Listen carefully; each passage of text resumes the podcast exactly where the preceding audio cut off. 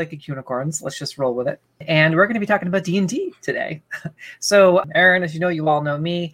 Um, I play D and D with our co-host today on Sundays and a homebrew campaign. Would you like to introduce yourself? Maybe say a little bit about speaking of D and D about your art on your avatar. yeah, sure, sure. Perfect segue, Um, right? I, I know, right? So, hi, my name's Dee. Um, I've been playing for, gosh, it's been, I want to say three, four years now. So, the Sunday game that I play with Erin, um, I actually play the character that is on my avatar. Her name's Ivaruli Amastasia. Had to be super extra because, you know, that's elves. Yeah, I played like an, a whole array of different classes and characters. Yeah, I just, I really like D&D and the freedom that it kind of gives to creativity and you know all that all that good stuff Okay, so tell me more about some of your other characters, by the way, because I really, really, really like the kobold. i love him too. Honestly that was probably like a fever dream that i had when i made him. Um, so like the idea started off as i really wanted to make a kobold or rather i wanted to make a character that really leaned into the idea of becoming a dragon. Because i mean it's it's dungeons and dragons. Like Mhm. dragons And should kobolds. definitely be you know like a bigger part of this. Um, so i was like okay well one thing that i know has been pretty common has been a dragonborn. But then i was like okay that's pretty common but you know what i've never seen is a kobold wanting to be a dragon and they like have draconic ancestry that like isn't necessarily played up in the lore and i was like that's like that's a gold mine of stuff right there so yeah, I started off with Silent, Silent, Silver Scale. That's my kobold. Yeah, he is a silver kobold because silver dragons are my absolute favorite metallic dragons. Like they're just the best. I do like silver dragons. We uh, we talked about this when we were uh, doing our preview, I think, for um, Candlekeep. We were talking about how silver dragons were your favorite. I think that came up.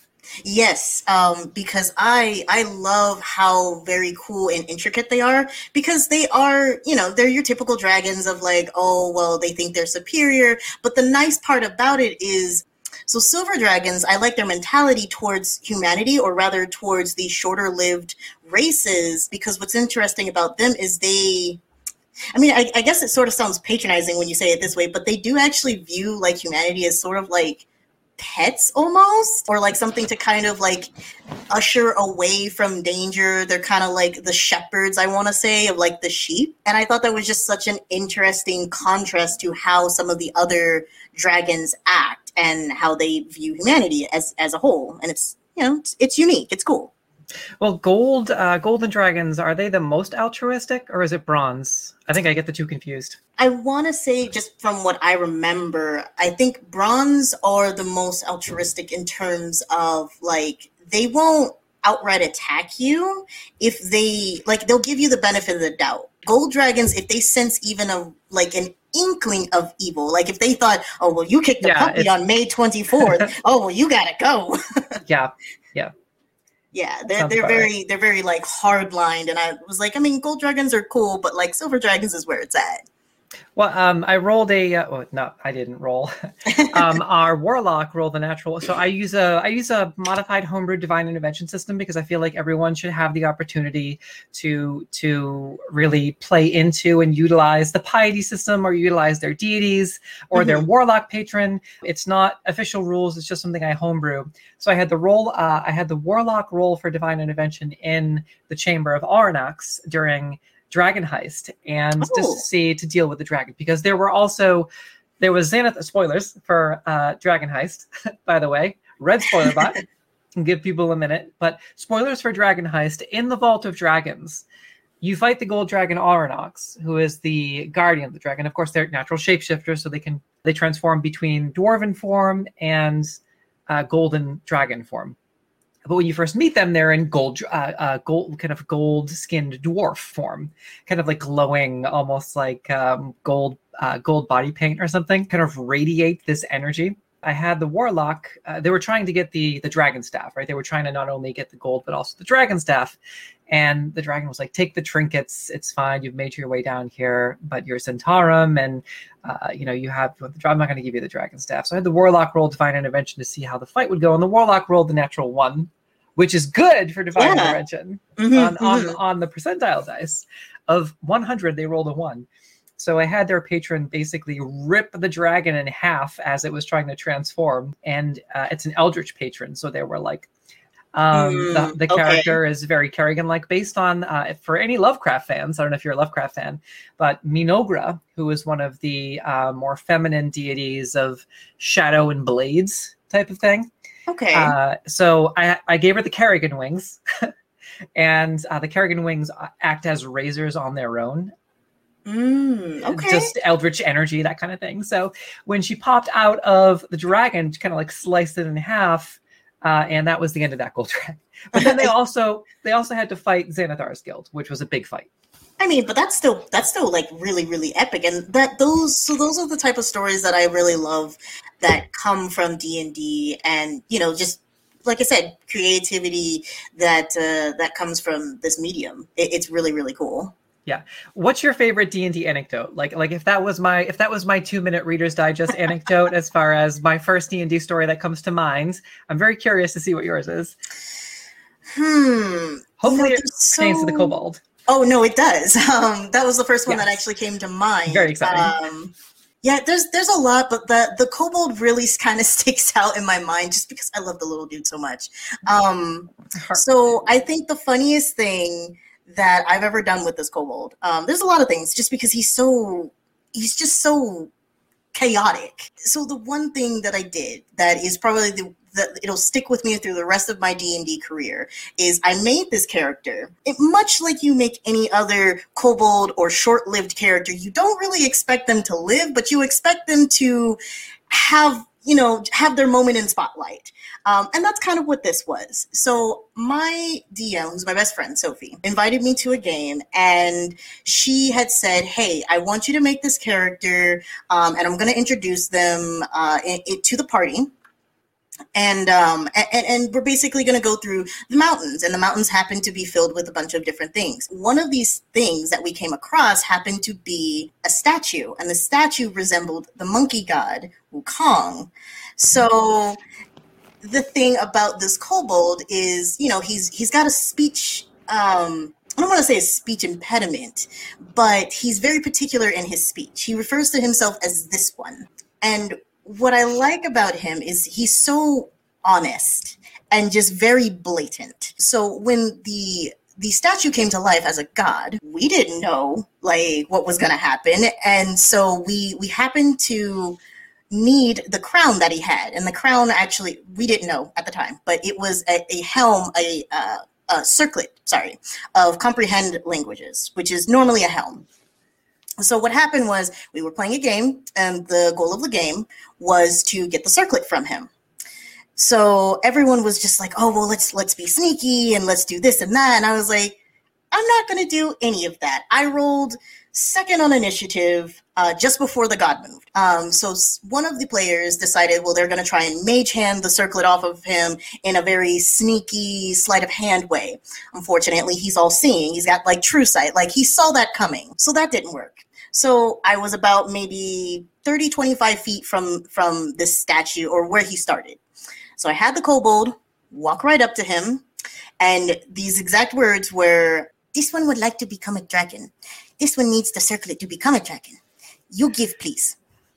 I love that. And he used please. Like the, the key thing being here is please because that's his Yes. thing. Always says please. So of course, uh, before I actually went up, I, I cast the cantrip uh, friends. So my DM was like, okay, well, you'll get advantage because that's how friends work. So I got advantage on the charisma check, which was persuasion against his insight. So his insight was, I believe, like a 26 in total because there was a natural 20 in there. So it was a plus six. Um, and then on top of the natural 20 made it all 26.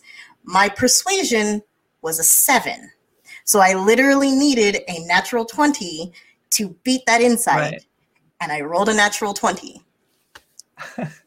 I I to this day it has been the funniest thing on record in that group because I literally made this character as a joke one off because like you know he's a kobold they don't live very long Right. um but I wanted him to have his moment and that that among other things was his moment High praise. We love to see it. So, so the statue. What was the statue? Was the statue a, a, a, a ghost, a spirit, a specter, a creature? Um, it, it, basically was like it, it transformed into the god uh, Sun Wukong um, of of this world.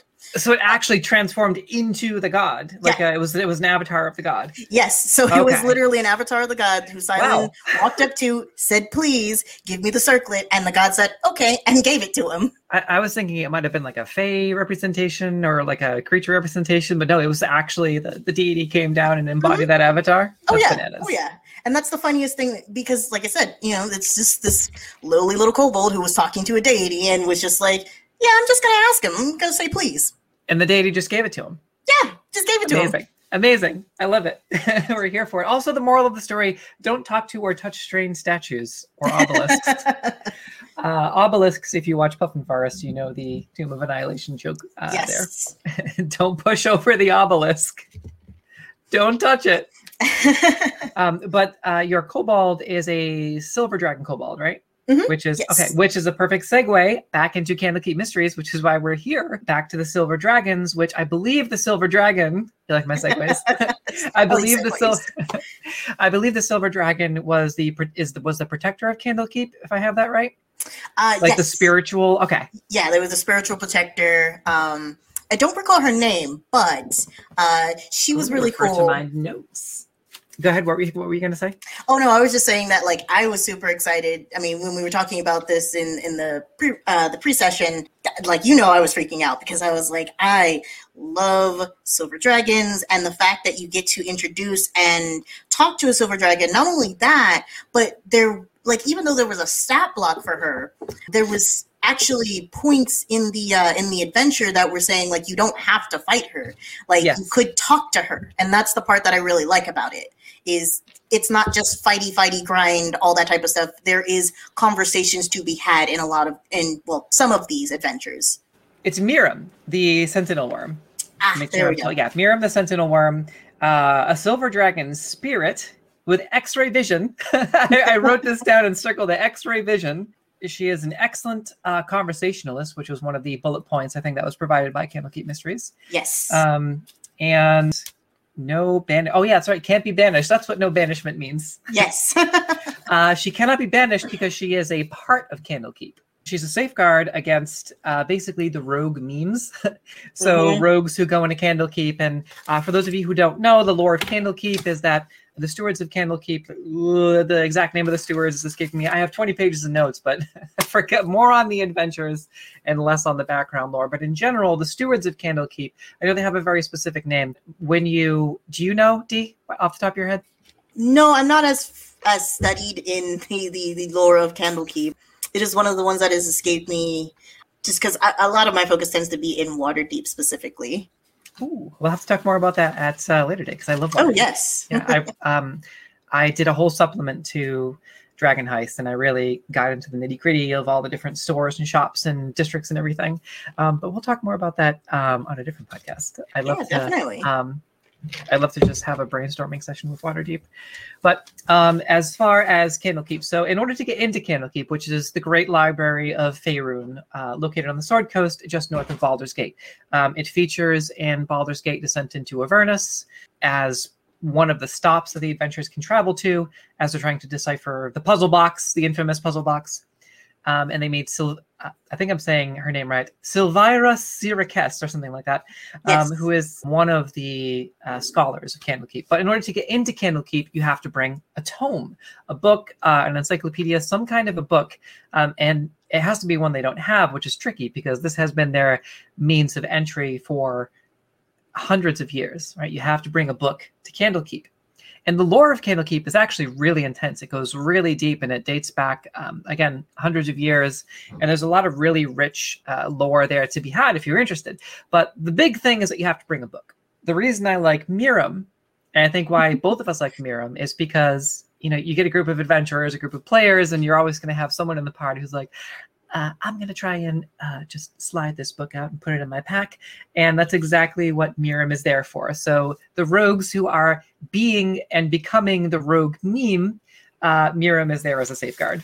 Right. The the ones who have a little bit uh, the, of the of the sticky fingers, if you will. Yes. but it, it, it's interesting that you bring that up, just because um, I know that like going back to my kobold, not to gush about him or anything, but You um, totally can. We love your kobold. um, I, I feel like hilariously he would be one of those uh, one of those rogues who would have tried because hilariously he's not a rogue. He is just a sorcerer, a draconic sorcerer that's trained in stealth. But he would be one of those characters that would be trying to take the books. I mean, granted, he'd be saying please and thank you, um, Right. but I feel like this would be a really good interaction for him, uh, just because you know it's a it's a silver dragon. He reveres dragons so highly.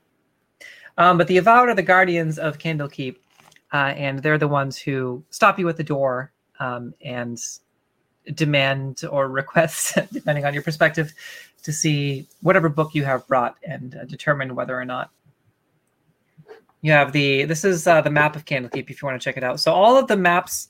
Uh, one of the things that we had talked about as one of the cons uh, of this was that the only map that is full color well, aside from the map of mystery, which we'll get to. But uh, Candlekeep is the only map that's full color. A lot of the other maps are kind of lackluster. Some of them look like sketches. Um, and we talked about this. I mean, much respect for all the artists for putting their time into it, but Wizards is a multi-million dollar company now, um, and they've got a lot of a lot of money and a lot of time. Why not add, or even if people like the black and white maps, I know I've heard a couple people say they like them. maybe add a black and white and a color. It's just there's a lot of inconsistency. Some Mhm. some modules or some uh, fluff slash crunch hybrid pieces like Candlekeep have a mix of of uh, w- well, some will be completely black and white with a kind of a sketch type of situation, and some of them will be full color. So it's really just a um, it's like a coin toss. It doesn't seem like there's consistency. I'm gonna get the. I'm just gonna get all the cons out of the way because we did have a lot of pros. We had a few cons. As if you're considering purchasing Candlekeep Mysteries, to me, uh, having the one full color map, which you can see here on the screen, there's the Court of Air. There's the path leading up the main uh, gatehouse where the avowed will kind of check your status at the door, um, and then the the main library, right? And then all these other cool areas that you can explore. This is the map of Candlekeep, full color. And when I bring this up here, you can see that all the other maps are all black and white, and some of them are a little lackluster. Um, I know that the Hag, uh, Pool of Eternal Spring, looks like one of them. There were a few that were, I think maybe it was Wisteria Vale. Yeah, Wisteria Vale. If you take a look, it's black and white, and it looks like a rough sketch. Yeah, I do remember this being one of the ones where it's like, I mean, there definitely could have been a little bit more um, creativity, but I, I guess in that that regard, I mean, that it just kind of leads into like if you're a really good DM, DM and you you you believe in your own capabilities to kind of Mhm. like uh, either make your own map or just kind of go theater of the Yes. mind, that that definitely would would help in that regard. But yeah, no, definitely this this type of map, not a fan. Yeah, and, and absolutely. I mean, and at 100%, there is unlimited room for creativity and map making. I actually use Inkarnate uh, to make the maps for the homebrew uh, that I'm going to be doing on stream in the future. Um, and Inkarnate is an awesome, awesome, awesome program. And that's what Panda uses. And she uses the free version. So everything that we've been doing in Sunday uh, with our group, that's all free. All free Oh. I didn't actually know that she used the free version. Um, I I, I know she had mentioned the twenty sure five dollar for the year because I, I know I got it. Mhm. Um, got the twenty five dollars just because I was like, I mean, it's literally twenty five dollars for a year. That's what I did. and I did the same like thing. I can't, and they update it pretty frequently. She like I, I couldn't, I definitely could not argue with that with that type of pricing. Yeah, I mean, she might have uh, done the done the uh, the full year subscription. Um, I thought she was using the free version, but the maps are really good. So there's a good chance that she actually might be using the premium version, which is again, you said what twenty five bucks for the year. It's fine. Yeah. And no, they're not paying us. I just really like Inkarnate. um, It's like, Because- you sponsor us, please? yeah, I mean, if you want to sponsor us in the future, just saying. Inkarnate is really nice because I like the world map feature. It's my favorite because you can make the terrain and and the coastline. I was using Worldographer, Hexographer for a while, but uh, I it was just very simple hexes, and uh, it, there's no. It's really hard to to to work the coastline. My experience, I was having a hard time with it, but anyway, back to Candlekeep itself. Yeah, some of the other just cons that I noticed, some of the adventures, right? Because we mentioned that this is uh, there are 17 mini adventures here to sink your teeth into, right? And of these 17 self-contained miniature adventures, it felt like a decent amount of them lacked any type of meaningful adventure hook, and there was a lack of direction for plug and play. Um, some of the uh, some of the self-contained adventures I, I had written down in my notes, it seemed like some of them were a little bit too open-ended, perhaps. I mean, you know, from from my general experience, what I've uh, I, have definitely thought about DMing a homebrew campaign, um, and every time I kind of start, I, I, do have that feeling of like, well, if I wanted to do a mystery, why wouldn't I just go to something like one of the other um, systems that are there, um, like Cult of Cthulhu, or I'm sorry, Call of Cthulhu, um, or, or something like that? A lot of what I've seen and the general research that I've done from D&D tends to lead more towards political intrigue. But even then, I mean, you know, with the rules that are set up, like I know one of the rules that stick up a lot in my in my uh, DM group is eventually the, the characters are going to find out like you know do enough uh, do enough dice rolls um, the characters are going to figure out what it is um, or i mean players are smart. You know, they're they're not. I, I know we all like to joke about oh, uh, give them a, like a, a, puzzle for a three year old, it takes them an hour. But I mean, players are yeah. smart. like they'll they'll figure it out, or they'll see the threads before the the characters do. So I, I think a lot of it kind of tends to be either not as exciting or if you have some like in the reverse case if the characters are technically smarter than the players like if you're playing a high intelligence character that would realistically see these threads before the player right. does it's not as it's not as fun for the player. Keen mind. Yeah like keen mind like like like liam. Yeah like I, I have swiss cheese memory that's why i write things down but if i have a character that has keen mind and i didn't write this particular instance down then you know it's gone. Right well, that's uh, this. This is going to be my one critical role critical role reference for the podcast. I promise. Um, but uh, Caleb has played by Liam O'Brien has a keen mind feat, and uh, one of my favorite little anecdotes was there was a point where uh, he just shouted out like "keen mind," and Matt Mercer uh, was like, "Keen mind doesn't work for everything, Liam."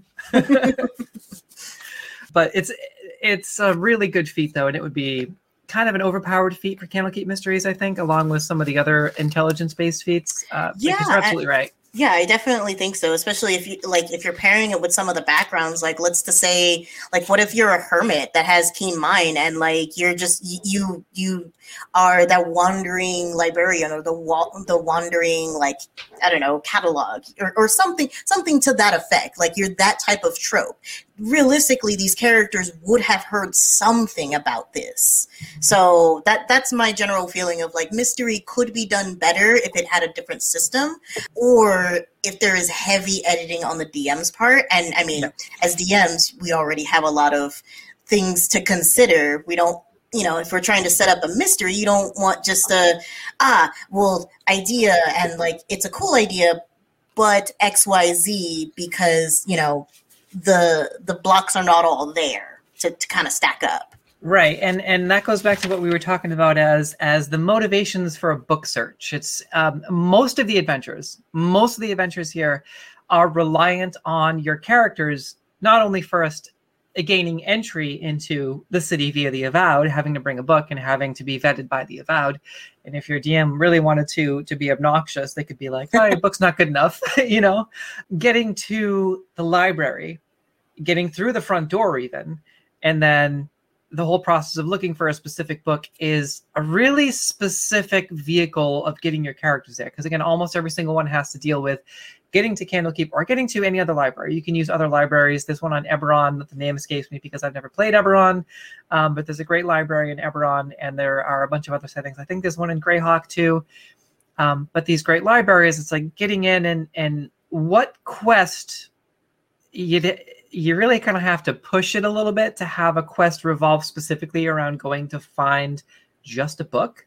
And mm-hmm. in your mm-hmm. search for this book, that's when you can plug and play uh, some of these mysteries, which is interesting. if not a little weak in my opinion. But that's it for cons for me. Um, I don't know if you have anything else you want to add on that.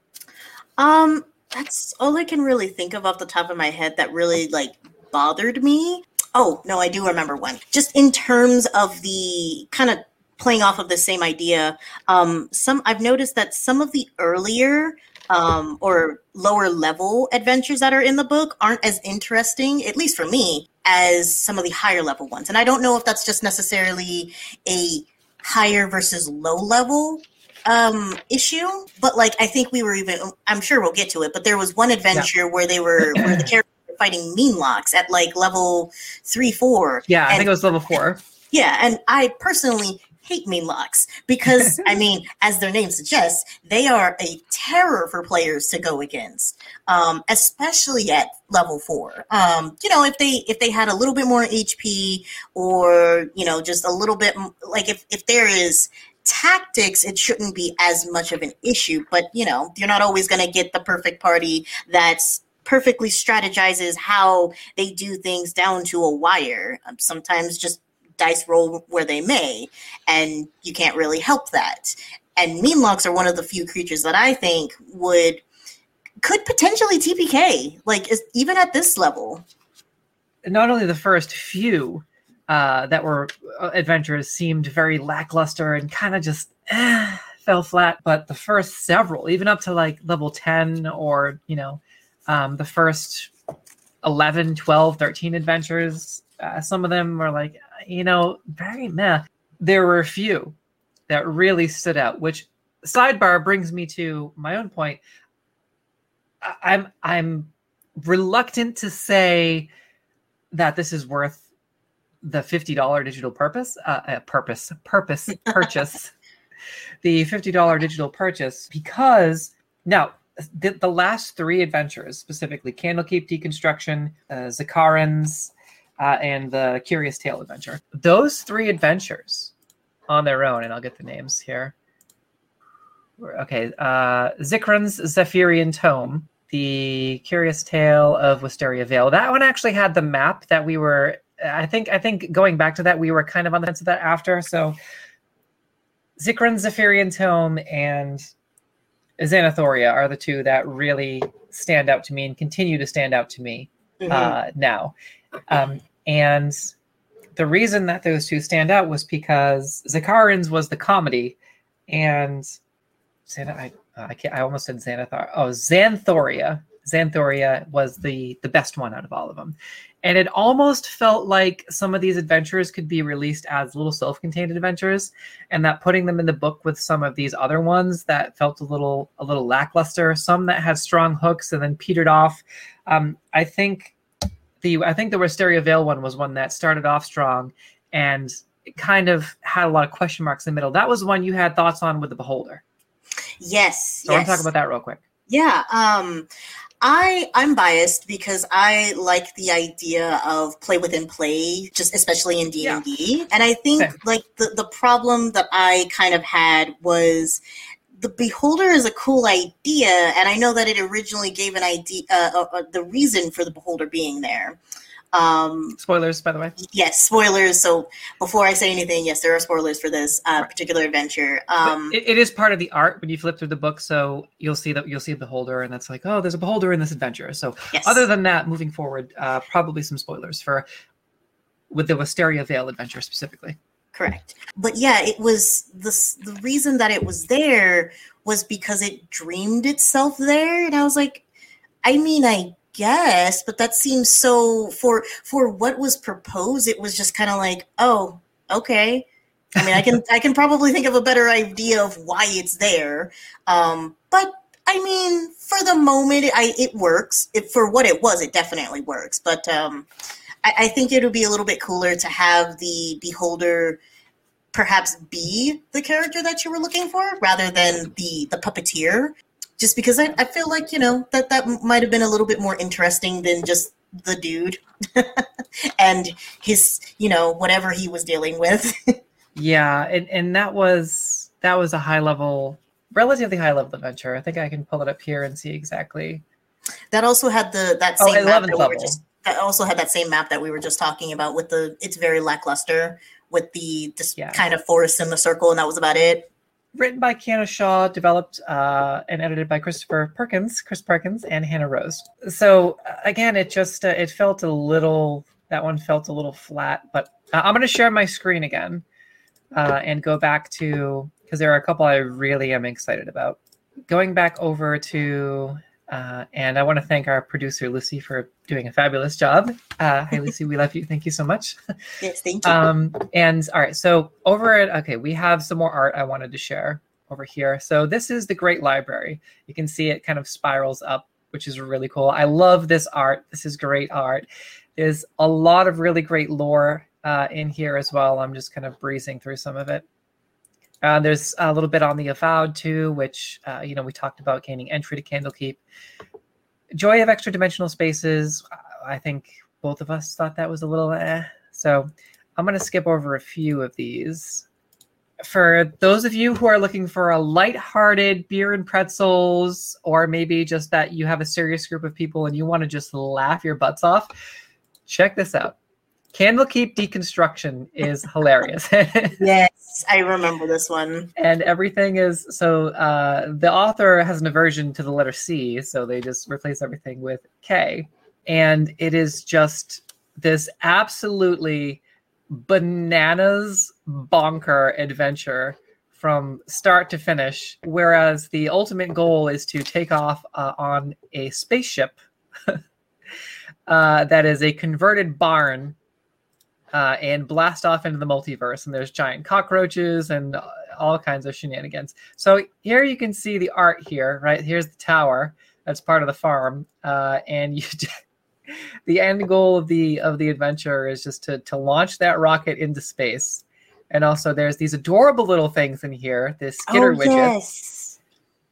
um, that we talked about. So, uh, kind of an eccentric adventure that is just. It starts with an earthquake, and it's just. I, I know you had some thoughts on that. It's it's amazing. Oh, I just I just love space. Like it, it has an adventure where you can go to space. Heck yeah, I want to go. Um, and then the Skitterwidgets were probably like some of my favorite little creatures because they're so adorable. Because those those were the adults, and then they had I think they were the kitty witches or or something like that. kitty, Um, kitty widgets, yeah. yeah kitty, kitty widgets that's what it was but they're they're just so very cute and i just i just see um a dm just kind of making you know funny little voices for the guys and they're just adorable little things Right. So in, in the adventure, uh, not the adventure hook, but little uh, the GM notes, it says in this adventure, the characters fight against the ticking clock to stop a misguided cult from launching one of Candlekeep's towers into space, along with a small trove of valuable tomes. Which is hilarious. And that uh, let me grab the author for that. That one uh, was just a personal favorite because it was so lighthearted and that it's just a lot of fun. Now, the thing about that is that that also seems like it could be a self-contained free adventure or an adventure that was maybe like 2.99 or something like that that you could purchase either on the DM's Guild or directly from Roll20 because I know Roll20 and D&D Beyond have little self-contained adventures you can buy that are exactly that. The proceeds go to the authors, right? And and everything. And obviously the the people that wrote it and made it still get paid. Um, but they do have these self-contained adventures. And again i think i'm a little wary with just having them all thrown into one book and you know slapping the $50 tag on it on for digital purchase. Um, and so this is uh, written by amy vorpahl which is a fun i'm assuming is a pen name. And it's an amazing pen great name. it's a great pen name uh, developed by Chris Perkins, uh, edited by Scott Fitzgerald Gray. Uh, but I love this one. This one is one of my personal favorites. Um, the other one I really wanted to talk about was Zikran Zephyrean Tome because it has. Look at this. yes boy. the boy This is a dragon that is also a scientist. And they have this adorable little coral crown on their head. And it's just my absolute favorite, favorite dragon. So this is the Zephyrean Tome. Uh, I like the tome. It's obviously sealed with a lock. Recently claimed the old laboratory as his lair and is wary of other creatures that might try to take the lair from him values beautiful colored thing and hoards a collection of colorful books and coral sculptures, including the crown of coral that he wears. This is my favorite boy. He is a good boy, and I love him dearly. Yes. Um, I'm thinking about just taking just this laboratory and putting it in and putting it in one of my campaigns or my homebrew. So this I would this I would definitely use um, for my homebrew, and I would absolutely also use. Again, I keep messing the name up. The last adventure, Xanthoria. So any thoughts on uh, the Zephyrean tome? I know we mentioned the the issues with Jin and Monkey's Paws, and whether or not you know the, the, the Jin offers to grant the party a wish. Yes, I think just from the lore that was given with this Jin, I could potentially see some DMs who kind of want to have a little bit more fun with their party. Um, Mhm. I see potential for a monkey paw scenario where it's a wish, but there are certain things that you, or there's a certain way that you have to word it. Just because you know, I, I feel like this is a very spiteful Jin, considering what he has been through. Probably. Um, so Most Jins mean, are. yeah. so that's what I thought was kind of cool about it, where um, like it'll grant you a wish, but at what cost? And you don't know. Also, Pai Mei is in this from Kill Bill. yes. I just wanna I wanna show everyone. Uh, there we go. This Bak Mei. so there's a whole adventure uh, based on monks, and I, assu- so I know that Marisha Ray had a part in Candlekeep Mysteries, but I did not I I did not see her name on any of the adventures, which was interesting. I don't know if it was if it was more of a concept from her. Um, but I was really hoping that the monk adventure would be written by Marisha Ray, considering the character she plays uh, in the current season of Critical Role with Beau. But I did not see that, which was interesting. But yeah, I'm not sure if she was a um like a writer or maybe if she was just a an advisor of sorts. Um, I don't remember exactly what she had said originally, um, but I, I do remember that that was something that was mentioned. I found the art from Miirym, by the way. Ah, yes, best Here girl. is yes. So there is Miirym in all of her glory. You can see her spectral visage there, and again, I love the art. Um, and Miirym, I, I might use that in my homebrew as well. So there's a lot of things. There's a lot of really cool little things that you absolutely. This is a pro. A lot of really cool little things you could absolutely just kind of pluck out of here and kind of use here and there for your D and D campaigns, and just put them in random places. And that I think is really cool. But there's best girl. the only other one that I can think of, like if you wanted to show just to kind of illustrate what we were talking about earlier with the meenlocks as Yes. a con, that that's the only one I can think of. So here is Vermilion. Also, another one of these maps in that same adventure, which uh, is a little lackluster. I'm not really a fan. And yeah, the Platinum Mine. Ah, So- yes, I, I do remember the mine, the mine So one I'm now. gonna tab over. So if you're not familiar with meenlocks, um, they have a very nasty habit of either frightening players, um, specifically because they do inflict the frightened condition, and their bite uh, has a chance to stun players. Um, so it is a very um, stun lock heavy kind of creature, and there are multiple of them. Um, so I don't really. Ah, there you go. So that's what they look like. Um, they are not pretty by any sense of the word. Hmm, Um, yeah, the so skull that's standing on. I, I know, right? It's like just to emphasize the point that they are awful creatures. Yes. Um, but yeah, so it, it I mean, granted, the their stun um, DC I believe is like a twelve or thirteen. Oh, but, DC 11 uh, con save. Okay, so it's a little lower than I thought. But um, not only do they have the fear aura, they can teleport, and you know their claws have a chance to stun. It's just it's a lot. I think I feel for a CR four, Yeah. or I'm sorry, a, a CR two. I believe they are for for characters that are four and up. Just just because you know four is just is just barely out of that like what I would consider like the tutorial levels. Right. Um, so they don't quite have that proficiency bump, uh, bump, but you know they're they're still a little bit they're a little bit tougher, but they're still not quite as good or as strong as like a level five character. Right. And the best part about D&D for me is that you clearly have an aversion to meenlocks, which means that you had a unique experience. I'm sure you had a unique and traumatic experience with meenlocks. Oh yes, uh, in your D&D history, which for me it's cultists, uh, dragon cultists specifically. I hate dragon cultists oh boy, we almost uh, the first the first 5e game I ever played was when uh, it was a couple years after uh, Hoard of the Dragon Queen came out um, and we were playing Hoard of the Dragon Queen, and the cultists just wrecked us in the first area, which is that's my least of all the 5e adventures. Hoard is my absolute least favorite. I tried DMing it, I couldn't do it. It was too just. It was almost like the the Skyrim NPC meme. I, I ran it as a joke with my boyfriend, and we had Governor Nighthill in the town, and we ran Governor Nighthill as a joke, like he was a Skyrim NPC. So of course, with the with the typical Scottish accent for the dwarf, just because it was a kind of a goofy thing that we were doing. It's like you adventurer must go back out into. I was doing all the the hand motions and everything. You Perfect. must go back out into the fray. Find us with my terrible Scottish accent.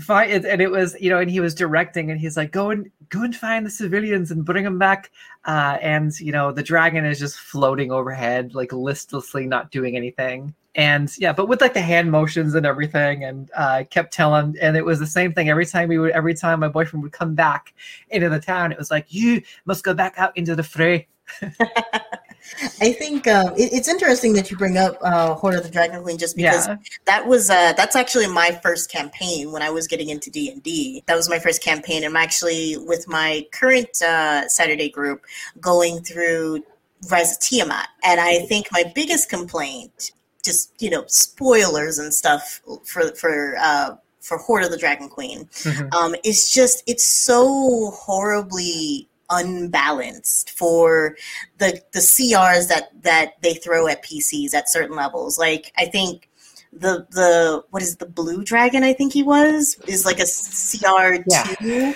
um, a CR two or three for a bunch of PCs level one, and it's like I okay I understand that there is a limit.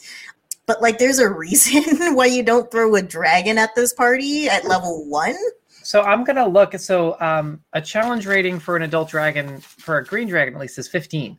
There is no adult blue dragon, but there's a, a black and a green, and the CR for I mean that's an adult blue dragon, so it's probably around CR 15.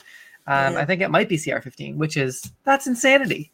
But granted, you're not supposed to fight it, but still. Right. Like I don't recall if it was an adult or if it was a young one, but still, like even a young one is like maybe CR five six, something like that.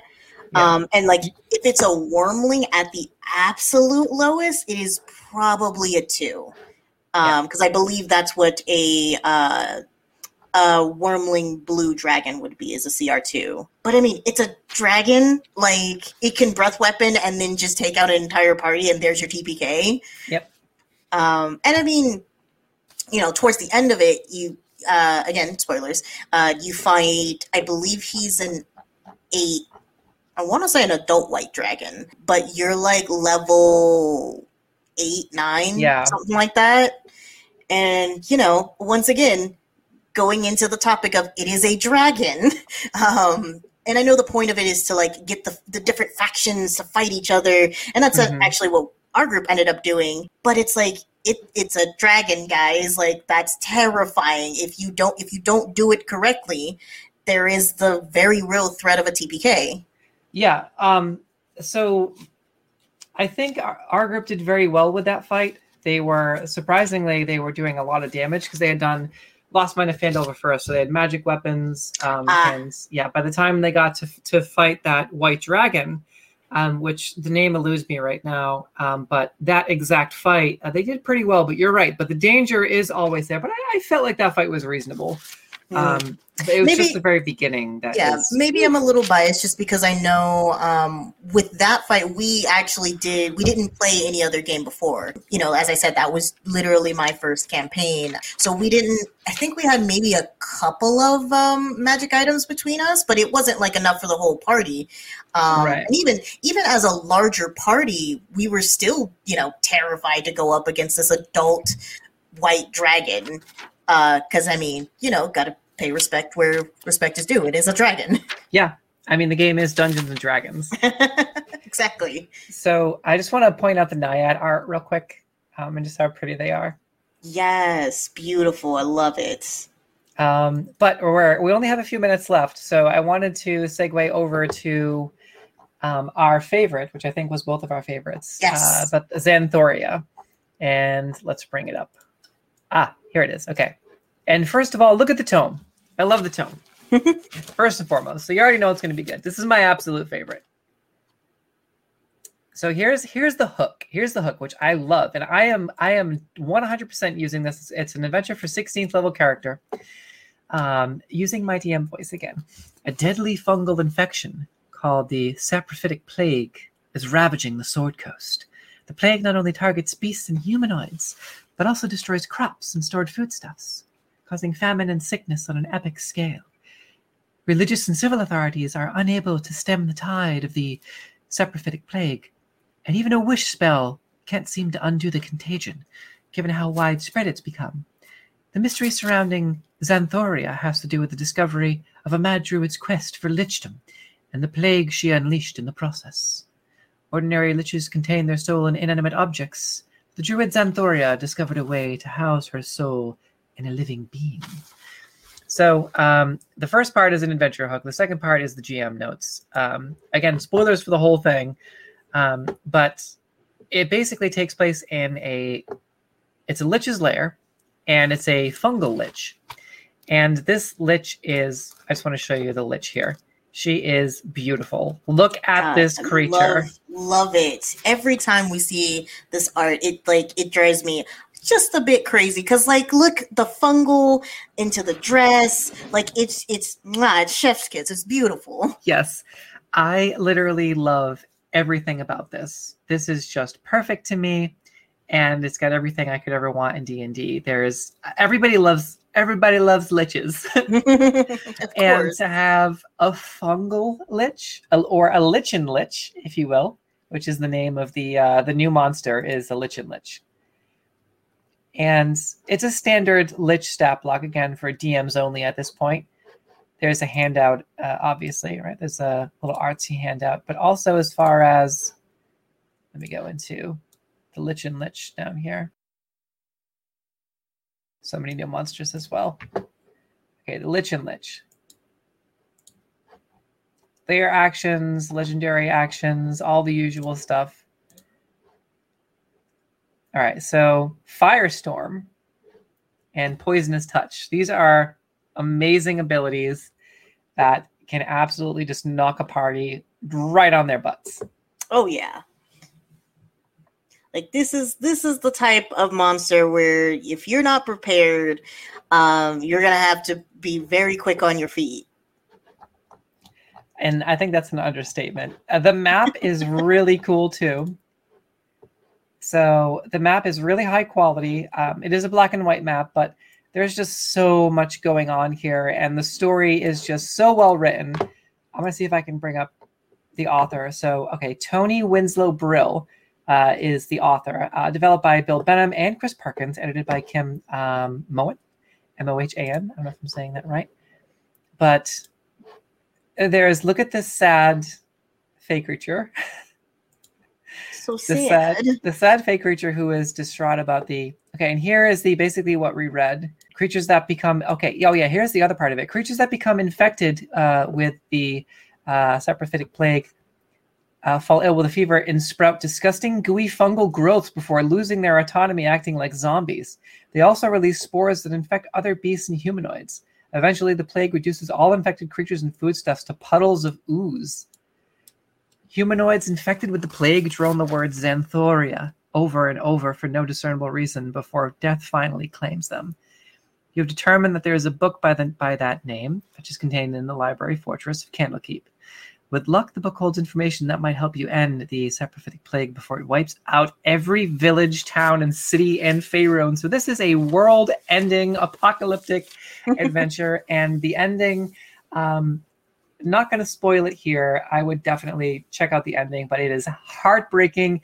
It is extremely well written. This adventure, this could be a whole adventure in itself. You could run a campaign based off of Xanthoria. Yeah, I, I, definitely agree. Um, I like. I mean, I, I, I pretty sure I said this before too. Um, I love the Last of Us aesthetic just because the it's yeah. so it's so very cool and the way you can really get into the descriptions of how it affects uh, the the victims uh, of this fungal infection. Um, especially, you know, like like we were saying, you could definitely make this into um, a campaign and make this like you know one to 20 if you wanted to like raise her up and you know mm-hmm. make her truly the bbeg which honestly she would certainly be worthy of that title because yeah. man her stat block is nutty yeah yeah and and it's it's a 16th it's balanced for characters of 16th level. There's all kinds of other uh, legendary creatures which is a fun little thing to find in in her layer. but just an absolute diva of a final boss. I love it. I love this villain so much. Um, this story on its own is an 11 out of 10 oh yeah. it is it's a perfect d&d story. Um, any final thoughts on Xanthoria or about Candlekeep Mysteries in general before we do a general summary and wrap up and assessment ranking, maybe? No, I, I think um, uh, all all the gushing I've done has been pretty sufficient. Um, and you know, as as we kind of said towards the beginning, um, the cons there's not many. There's there's really not. There are some that stick out, but I can't really think of many other cons that we haven't talked about. Right. So I think overall, if I had to, if I had to give my absolute opinion on this, I would say I I really like the idea of individual adventures. Maybe that could have been purchased uh, as standalone adventures, the plug and play. But there's there's so many adventures in here that I personally didn't like. I know both of us had issues with with several of them, as far as how I don't want to say well written, but just you know weak hooks or vice versa. And it really just I think as a whole, um, maybe not quite worth the fifty dollars uh, for the digital purchase, but I'm thinking maybe if it was a little bit cheaper, Mm-hmm. it might be it might be worth it but i i mean i'm not uh, i'm not a marketing expert i don't know how much these things cost to produce i don't know what the profit margin is but it seemed like there's a lot of stuff in here that just is not going to be used and just to have so much uncertainty mm-hmm. is uh, I, I what i really like is the idea of potentially having individual adventures i think mm-hmm. maybe in the future if there were like uh, xanthoria if that was released as an individual adventure for 9.99 or 15.99 you know if if it was flushed out just a little bit more you know you could go up to you know the 15 versus the 10 mm-hmm. but it it seems like if i had to just on everything we've we've seen um you know it's it, it's definitely you know more of an i think an average uh type of experience. Like if we were on a rating system i would say like a like a six or so out of ten in general. But mm-hmm. some of the adventures on their own yeah some of the adventures on their own are like 11 or 10 out of 10 like right. xanthoria and kandlekeep dekonstruktion um, how about you what are your kind of final thoughts in that um in that vein I uh I, I feel if you if you really want to buy it, I feel like just understand that you're going to have to do a little bit more legwork as a DM uh, to really make it work. I think personally, I would buy it if it's on sale. Like if you can yeah. find it somewhere on sale, I would definitely pick it up because obviously, as we've gone over, um, there are a lot of things that are worth it in here. Um, and you know, if you're if you're really dead set on trying to do uh, some of the later um, ideas that are in here, um, I would say, yeah, just definitely go ahead, pick it up, and just understand that legwork is going to have to be a absolute must um, for some of the the earlier uh, the earlier concepts. Um, and I'm I'm leaning a little bit more on the like I want to give it like a 6.5 mostly because when when it ends and that finale um it is definitely like yeah. knocked knocked out of the park like it's really really good and I feel like that it's not quite enough to to say hey it's a 7 out of 10 but 6.5 is for me. Yeah. and and again, this this is this is just kind of our general assessment after kind of uh, because we did have a few hours where we sat down with each other and went through every adventure and looked at the new monsters and the new magic items, which are really great. There's a lot of really great monsters in here. There's a lot of really amazing magic items in here. The maps, some are are good and some are great, but there's a lot that are a little lackluster, and they're all black. They're all black and white with the exception of Candlekeep. But the adventures in general, some of them stand on their own. Some of them are a little more iffy, and and plot hooks are weak. But like Dee said, Xanthoria, it just is knocked out of the park. It's a good quote. I like that. but this is based on us talking about it again a second time here, and then the first time for a few hours. It was like two or three hours that we uh, had where we sat down and just went over the whole thing. Mm-hmm, something like that. Yeah. So none of us have played through any of the modules, but our initial assessment as long term players and DMs and content creators is just, again, it, it is what it is. Um, I'm sure that people are going to play through it and really enjoy certain adventures, and maybe playing through the whole thing might offer a different perspective. This is just kind of our initial impressions, kind mm-hmm. of our initial thoughts on it based off of like you know having some time to just sit down and, and flip through the whole thing. Right. And you know as as you know as as has been said really what's going to make it is the group that you play with and the dm that you have. But i mean that can be said about really anything that you play with d&d exactly. because you know d&d is it's a really good hobby. Got my got my books. There we go my books behind me. I have to get the right angle with the camera. There you All go. My, uh, so that's only like half of them. The other half are like scattered around uh, the rest of my studio apartment. Just there's just D and D books everywhere. I need to expand more onto the other side. But um, yeah, so six point five ish out of ten, I think, for our initial thoughts. So, but again, uh, at the end of the day, our opinion doesn't really matter. My opinion doesn't matter. It's just our initial thoughts, kind of right. a guideline for initial thoughts on Candlekeep Mysteries. So, any, uh, I think that's all of our time for today. Any promotions or anything you want to plug for? For do you have an art page, or where can people find you if they want to if they want to go say hello on social media? Do you have oh. like a oh. public social media? Uh, I do. I do. Um, let me double check which one I get out. Um, and I think you drew your character art for Ibaruli yourself, right? The one yes, that's on your I did. yeah. Um, so yeah, if you ever want to like come say hi, um, I am on Instagram uh, by Afro Puff Lady. It's all one word. I also do. Let's see. I mean, you can you can find me pretty much anywhere. Mostly on Instagram. Um, I don't quite have my Twitch set up just yet, but maybe I'll have that by June, hopefully. But um, yeah, for now, I'm just kind of on Instagram, that's about it. All right, I love it. That'll that'll work. All right. So uh, and obviously you can find me uh, at Twitter at ESP Aaron Spencer or uh, at SCGirl2187 and on Twitch at twitch.tv slash SCGirl. Uh, so thank you for hanging out with us, Dee, for tonight. It was absolutely amazing to have you on the show. I would love to have you back. Nobody listens to me, but I'm I'm hoping that I'm hoping that they will listen to you on your on your thoughts on Candlekeep Mysteries. Sure. Um, no so seems like we're on the same page. So yeah. I'm excited to have you back uh, in a couple of months to talk about Van Richten's Guide to Ravenloft, which I'm very excited about. Uh, that's easier to delve into because it's it's a um, it's technically a fluff, but you can really sink your teeth into the character books. So if there's going to be new oh. character classes, new races.